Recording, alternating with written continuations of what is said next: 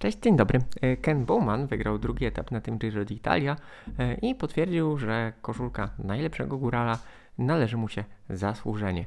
E, a za ucieczką dnia ciekawe rozgrywki taktyczne faworytów y, walczących o różową koszulkę. Ja nazywam się Marek Tyniec i codziennie wieczorem komentuję dla Was najważniejsze wydarzenia na Giro d'Italia.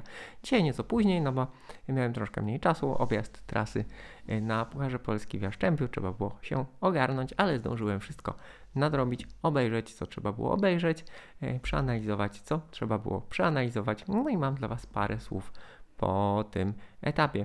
Y, został jeszcze tylko jeden dzień w górach i czasówka. To już jest naprawdę wielki finał y, Giro d'Italia. Y, zatem tych chętnych, chętnych do walki o etapowe zwycięstwo było wielu, choć w sumie ucieczka dnia nie aż tak liczna. Ken Bowman, tak jak powiedziałem, no, wygrywa drugi etap, jest zdecydowanym liderem w klasyfikacji górskiej, w zasadzie musi dojechać tylko i wyłącznie do mety. Widać, drużyna Jumbo-Visma mimo niepowodzenia w klasyfikacji generalnej, mimo niepowodzenia Dimulena, mimo niepowodzenia e, Tobiasza Fossa, e, ratuje ten wyścig dwoma znakomitymi wygranymi etapowymi i koszulką e, Górala. E, sam finisz bardzo ciekawy i troszkę wariacki. W ogóle sporo ciekawych rozgrywek właśnie w, i ataków na ostatnim podjeździe. E, nazwę go Stara Gora, bo łatwiej jest mi wypowiedzieć nazwę niż nazwę włoską. Mm, ciekawy podjazd, nieregularny, Końcówka bardzo kręta, e, sporo ataków, sporo naprzemiennych ataków, e, no i zawodnicy źle wzięli, źle wzięli ostatni zakręt, e, na czym skorzystał Bowman, chociaż Bowman realnie był tam najszybszy, nie dość, że się napędził na zakręcie, to jeszcze zablokował rywali, a niektórzy ten zakręt w ogóle przestrzelili.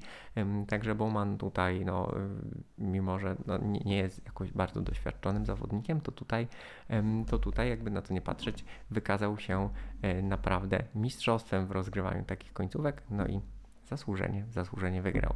Natomiast jeżeli chodzi o rywalizację w klasyfikacji generalnej, no to mamy kolejnego zawodnika, który z powodu infekcji, prawdopodobnie pokarmowej, e, wycofał się z wyścigu. Richie Port, no, nieoceniony pomoc, pomocnik Richarda Carapaza, e, dzisiaj opuszcza Giro d'Italia, no i przed ostatnim najtrudniejszym królewskim etapem e, prowadzącym na Marmoladę jest to niewątpliwie bardzo duże, bardzo duże osłabienie dla Ineos Grenadiers i Carapaza samego.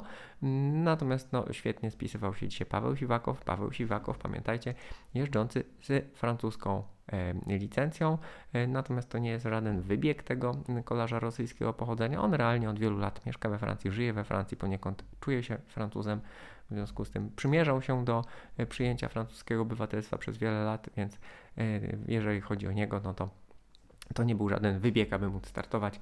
Po prostu tak jakby jego życie się toczy. To taka dygresja związana znów z kontekstem politycznym, społecznym, geopolitycznym, no bo pamiętajmy, że Giro się toczy, a wojna w Ukrainie cały czas trwa i te kwestie cały czas funkcjonują. Warto wspomnieć, że kilka dni temu mieliśmy rodzaj protestu kolarzy w peletonie Giro d'Italia, którzy jechali z opaskami wspierających kolarzy Gazpromu. No i tutaj jest y, sprawa dość y, ciekawa, zwłaszcza z polskiej perspektywy, mm, ale wspomnę o tym, że kolarze Gazpromu y, drużyny, która została zdyskwalifikowana przez UCI, drużyna praktycznie przestała istnieć no, ze względu na powiązania z, z, z Rosją. Przez, no, to była jakby drużyna rosyjska, miała rosyjskiego sponsora, natomiast nie jeździli tam tylko nie jeździli tam tylko Rosjanie, spora część tej drużyny to byli Włosi, bo był Hiszpan, byli zawodnicy z innych krajów i oni zostali na lodzie. I tak naprawdę 164, w sumie łącznie 164 osoby tak naprawdę przez jakby zdelegalizowanie drużyny Gazpromu zostały pozbawione środków do życia. A tymczasem należy pamiętać, że no niektórzy Rosjanie, tacy jak na przykład Własow z Bora Hansgrohe, który w Giro d'Italia nie jedzie, ale miał świetną wiosnę, e, zdobywał wiele znakomitych rezultatów, no nadal może się ścigać. Także tutaj w przypadku Siwakowa, któremu tutaj no, należą się naprawdę brawa za znakomitą pracę na tym Giro d'Italia mm, na rzecz swojego lidera Richarda Carapaza. Myślę, że warto tą, tutaj tę e, jego e, krótką historię warto było nakreślić, no, że jakby on faktycznie z tą Francją, którą obecnie reprezentuje, ma od lat spore, e, spore związki.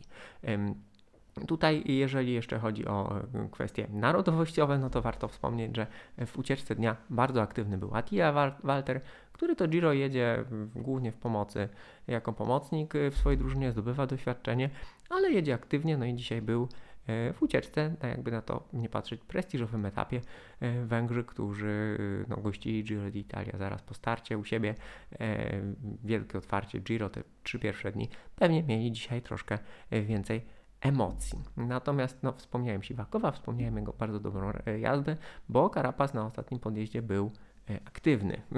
Karapas był aktywny, Karapas e, rozpoczął jakby tutaj gry i zabawy najmocniejszych zawodników w klasyfikacji generalnej.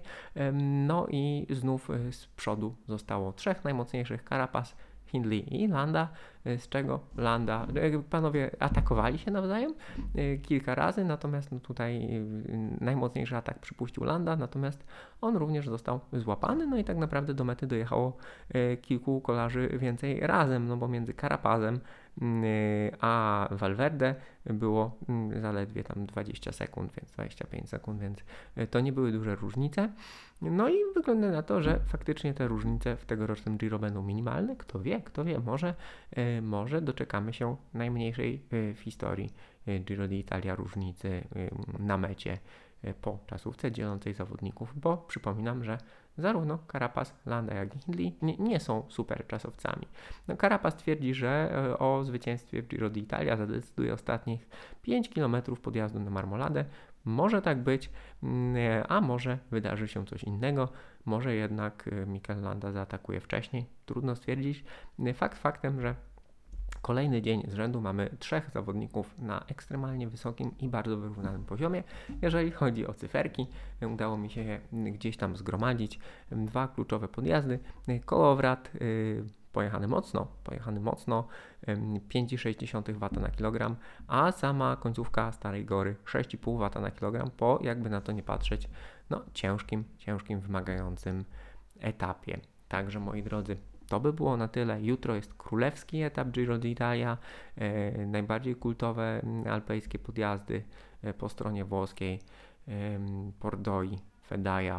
No i zobaczymy, zobaczymy, co tam się wydarzy. To będzie większa wysokość, teoretycznie powinna preferować Karapaza, ale tutaj będzie się liczyć e, no, nie tylko odporność na tę wysokość, ale też generalnie wytrzymałość w ostatnim tygodniu wyścigu. No i cóż, trzeba będzie atakować. Trzeba będzie z jednej strony atakować, a z drugiej strony pamiętać o tym, że chętnych do ugrania czegoś w ostatnim e, dniu Giro ze startu wspólnego będzie jeszcze bardzo wielu. Także moi drodzy, dziękuję Wam za uwagę. Jutro też będzie troszkę później, bo jutro sam po południu jadę wyścig, więc będę nadrabiał wieczorem sprawy związane z Giro d'Italia, ale na pewno coś dla Was przygotuję. Wielkie dzięki, do zobaczenia, do usłyszenia, cześć.